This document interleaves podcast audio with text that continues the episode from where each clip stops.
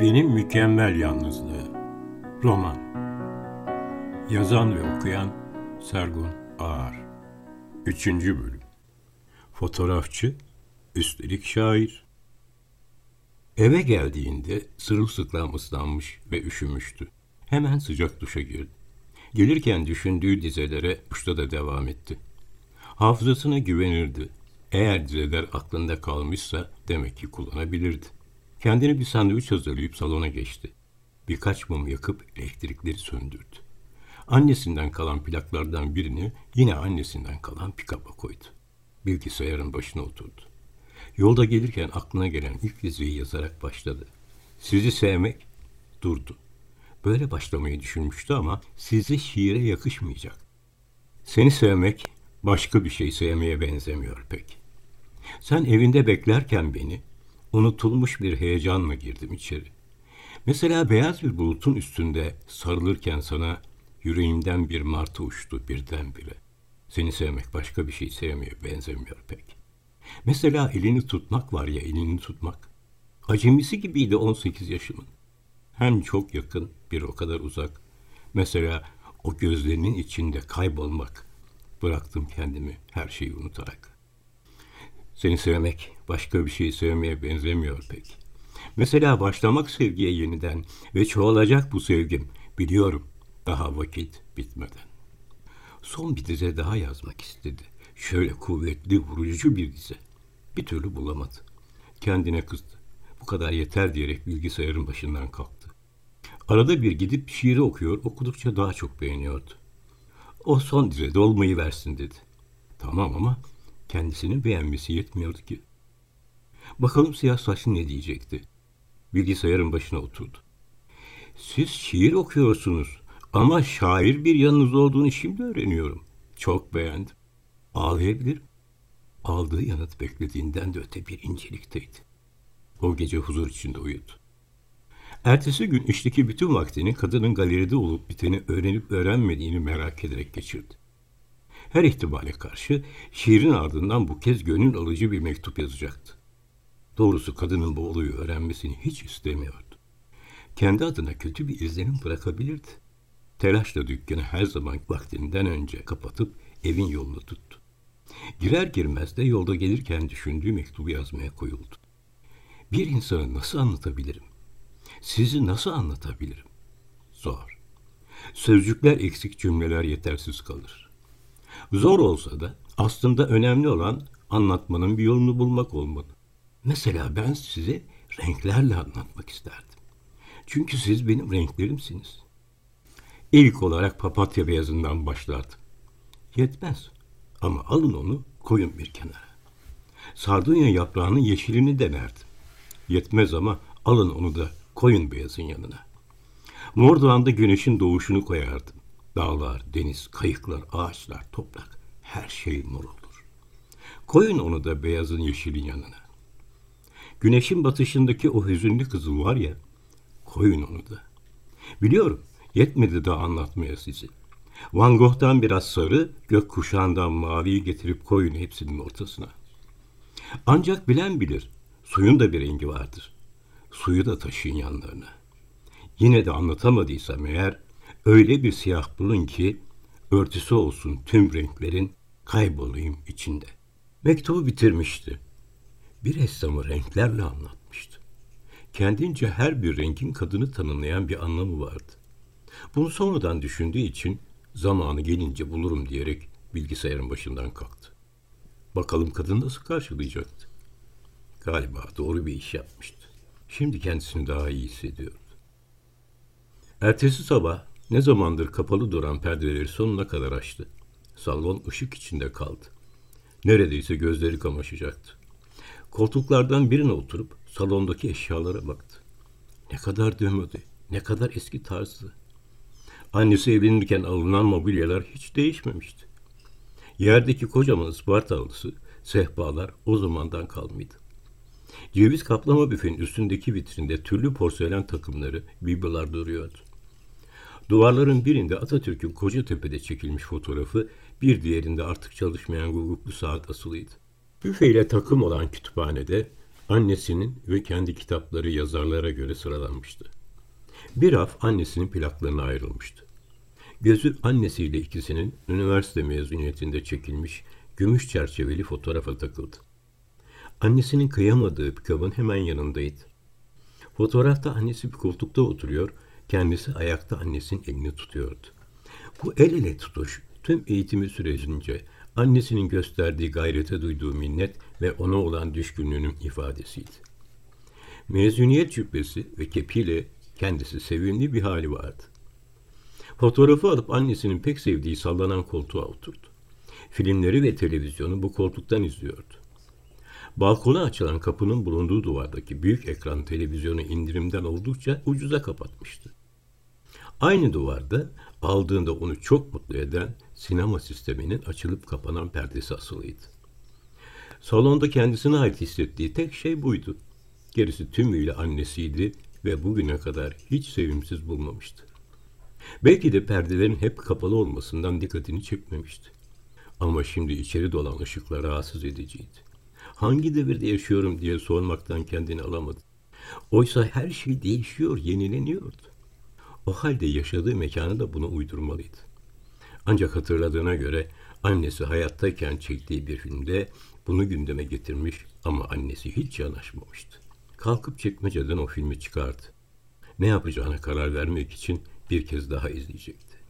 Film başladığında anne sabahlığıyla koltukta oturmaktadır.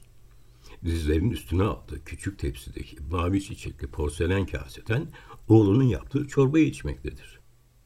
Fotoğrafçı kamerayı sabitlemiş olmalı ki görüntüye girer ve annesinin yanındaki koltuğa oturur. Çorba nasıl olmuş anne? Tam benim sevdiğim gibi ellerine sağlık. Bana sen öğretmiştin anne unuttun mu? Doğru ama sen de pek güzel yapmışsın. Bazı şeyler aklımda kalmıyor, unutuyorum artık. Zaten bana kalırsa ihtiyarlık unutkanlık üzerine gelişiyor. Anne sen ihtiyar değilsin ki. Anne gülerek oğlunun omuzuna vurur. Evet ben ihtiyar değilim. Sadece yaşlıyım. Anne sen her zaman genç kaldın. Yok be evladım. Tabii ki hastalandıktan sonra daha hızlandı. Ama zaten benim hastalığım gençliği de yaşlandırır. Biz bu hastalığı birlikte yeneceğiz anne, göreceksin. Umarım sen haklısındır. Ben de senin gibi düşünmek istiyorum. İnsan umudunu yitirmemeli. Yitirmemeli de öte yandan yaşlılık hiç kolay değil. Yaşlandıkça insan kendine güvenini kaybediyor. Hele hata yapınca kızıyor ve korkmaya başlıyor. Üstelik gençler yaşlıları ne anlıyor ne seviyor. Oysa bir gün gelecek, onlar da yaşlanacak. Yaşlılık göz ardı edecek bir şey mi? Tabii ki genç olmak yaşlı olmaktan daha kolay. Hem de çok daha güzel. Neyse bak aklıma ne geldi. Neydi o Orson Welles'in şarkısı? I know what is to be young.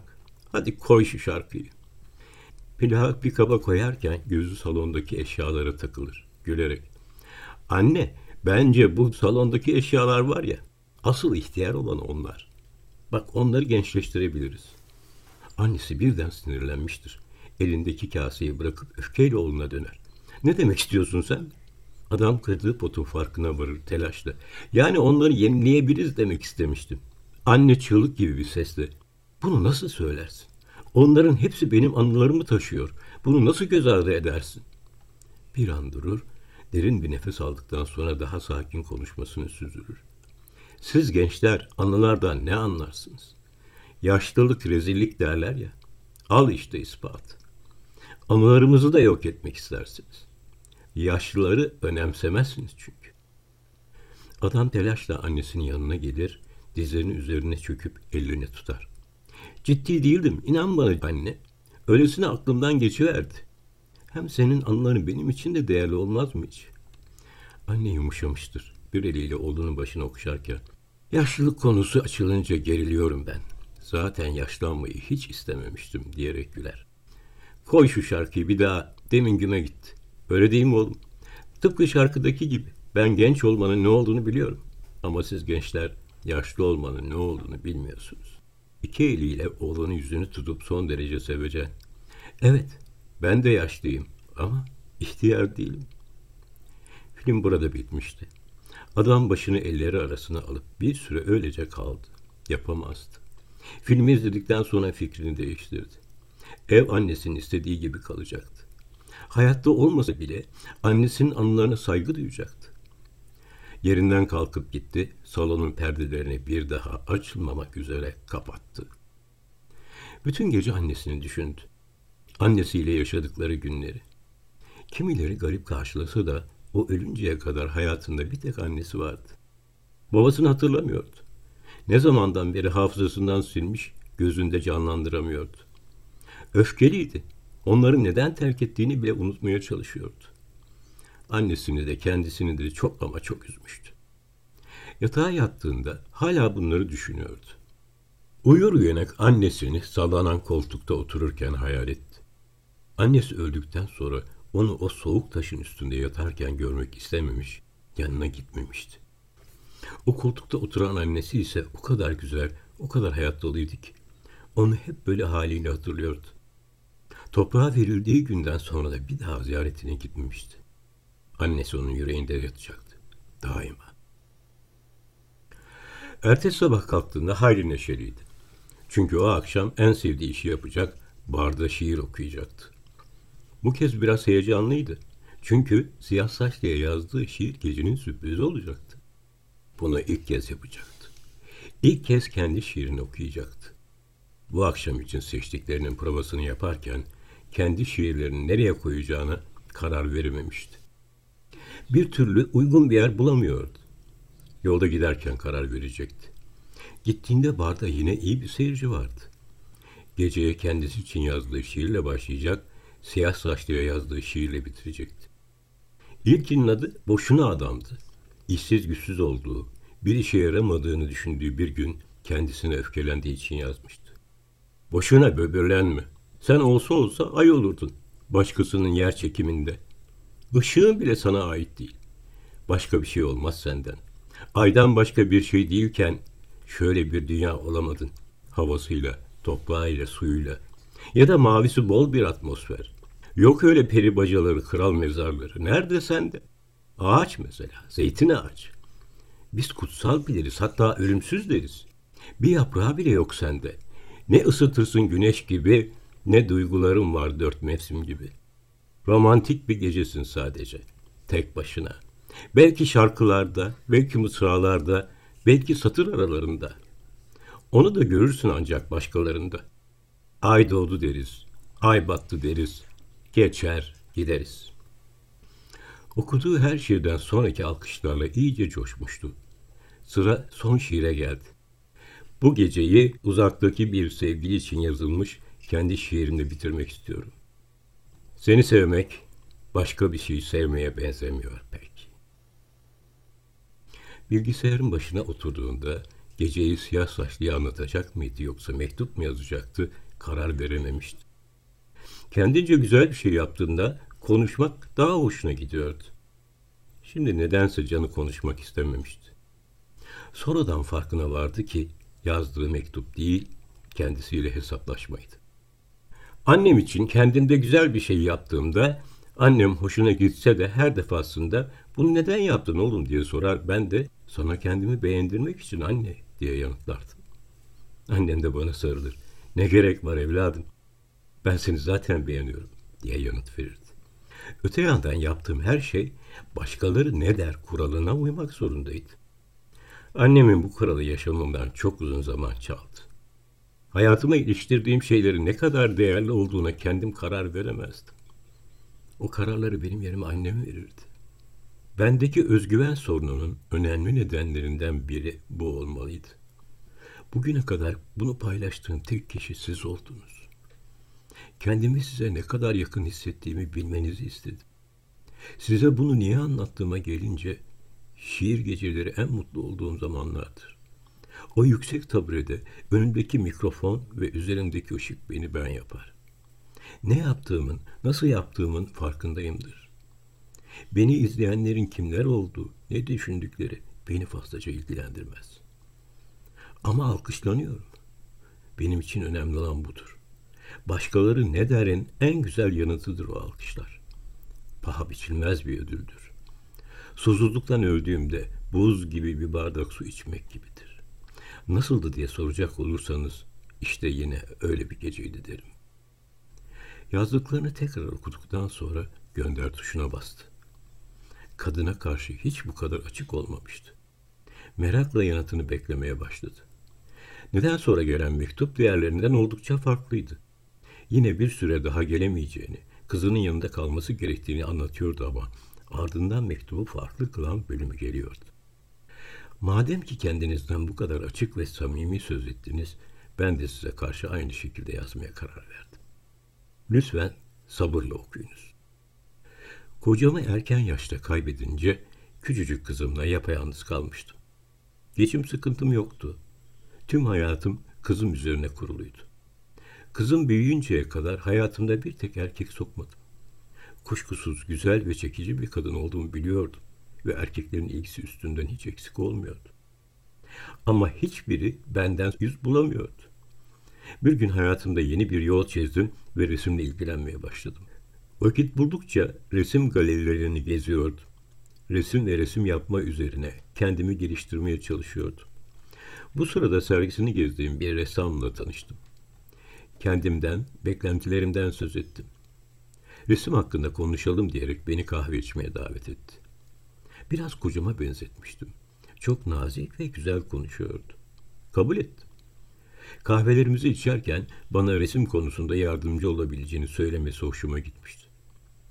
Gerçekten haftada bir gün atölyesine gidiyor, yeni şeyler öğreniyor, resim bilgimi geliştiriyordu. Üstelik beni yetenekli buluşu hoşuma gidiyordu. Bir gün benim resmimi yapmak istediğini söyledi. Çıplak olacaktım. Henüz buna hazır olmadığımı, bana zaman tanıması gerektiğini söyledim. Vakti gelince diyerek üstelemedi. Dedim ya, nazik bir adamdı. Ve sanırım benden gençti de. Bu da yalnız bir orta yaş kadını için çekici bir şeydi. Birlikte zamanın geldiğine karar verdikten sonra çalışmaya başladı. Çalışma hatırladığım kadarıyla beş seans sürmüştü. Resim bitinceye kadar bakmamaya söz vermiştim. Çıplak olduğum için üşüyordum ama hiç sesimi çıkarmıyordum. Tamam bakabilirsiniz dediğinde heyecanla resmime gittim. Resim şok ediciydi.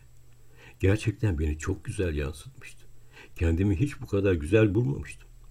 Ancak tabloda ressamın kendisi de vardı ve benimle sevişiyordu.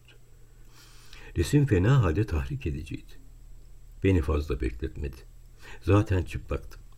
Sevişmeyi ne kadar özlediğimi o zaman anladım. Atölyeden çıkarken bunun ilk ve son kez olduğunu söyledim. Nitekim o da aksine davranmadı. Dersler devam ediyordu. Bir gün gittiğimde atölye açıktı ama kendisi yoktu. Atölyeyi dolaşmak, daha doğrusu keşfetmek için iyi bir fırsattı. Ne var ki keşfim berbat bir şekilde son buldu. Atölyenin bir köşesinde siyah bir örtüyle kaplı tablolar dikkatimi çekmişti. Örtüyü açtığımda benim tabloma benzer başka kadınların pornografik resimleri sıralanmıştı. Oral, anal, türlü pozisyonlarda ve ressamın kendisi de kadınlarla birlikteydi. Nedense benim tablom yoktu. Tam o sırada çıka geldi ve beni tabloların olduğu yerde görünce telaş yanıma gelip açıklayabilirim dedi. Sergilerdeki tabloları fazla ilgi görmeyince bu yolu seçmişti. Çünkü bunların alıcısı çoktu ve çok iyi paralara gidiyordu. Benim resmimi sorunca da sattığı en pahalı resim olduğunu söyledi. Oradan nasıl çıktığımı anlatamam. Resmim bekar bir adamın yatak odasının duvarında onun cinsel zevkleri için asılıydı. Eve geldiğimde midem hala bulanıyordu. Kustum, kustum. Sarsılmıştım. Ama sonraki zamanlarda giderek güçlü bir kadın olmayı öğrendim. Bu arada gerçekten iyi resimler yapmaya başladım. Tabii çoğunlukla kadın resimleri. Güçlü, başkaldırıcı, isyan eden, bağımsızlığını haykıran kadınlar. Erkekler böyle kadınları sevmezler. Çünkü onlarla baş edemezler. Altında ezilirler. Çoğunlukla birlikte olmaktan kaçarlar. Size olan sempatim diğer erkeklere benzemiyor oluşunuz. Tamam tepeniz açık, gözleriniz cansız bakıyor, kambur gibi duruyorsunuz. Suskunsunuz. Sadece yazarak konuşuyorsunuz. Açıkçası kendinizin farkında değilsiniz. Ama yine de ben sizi çekici buluyorum. Şu anda hayatımdaki tek erkek sizsiniz. Sağlıcakla kalın. Mektubu bitirdiğinde sırılsıklam terlemişti. Kadının anlattıkları bir film senaryosu gibiydi. Ya onun için söyledikleri? Bir yanda öldürürken bir yandan ihya ediyordu. Gidip aynaya baktı. Bu kadın benim neremi çekici buluyor diye en gereksiz soruyu sordu. Benim mükemmel yalnızlığım devam edecek.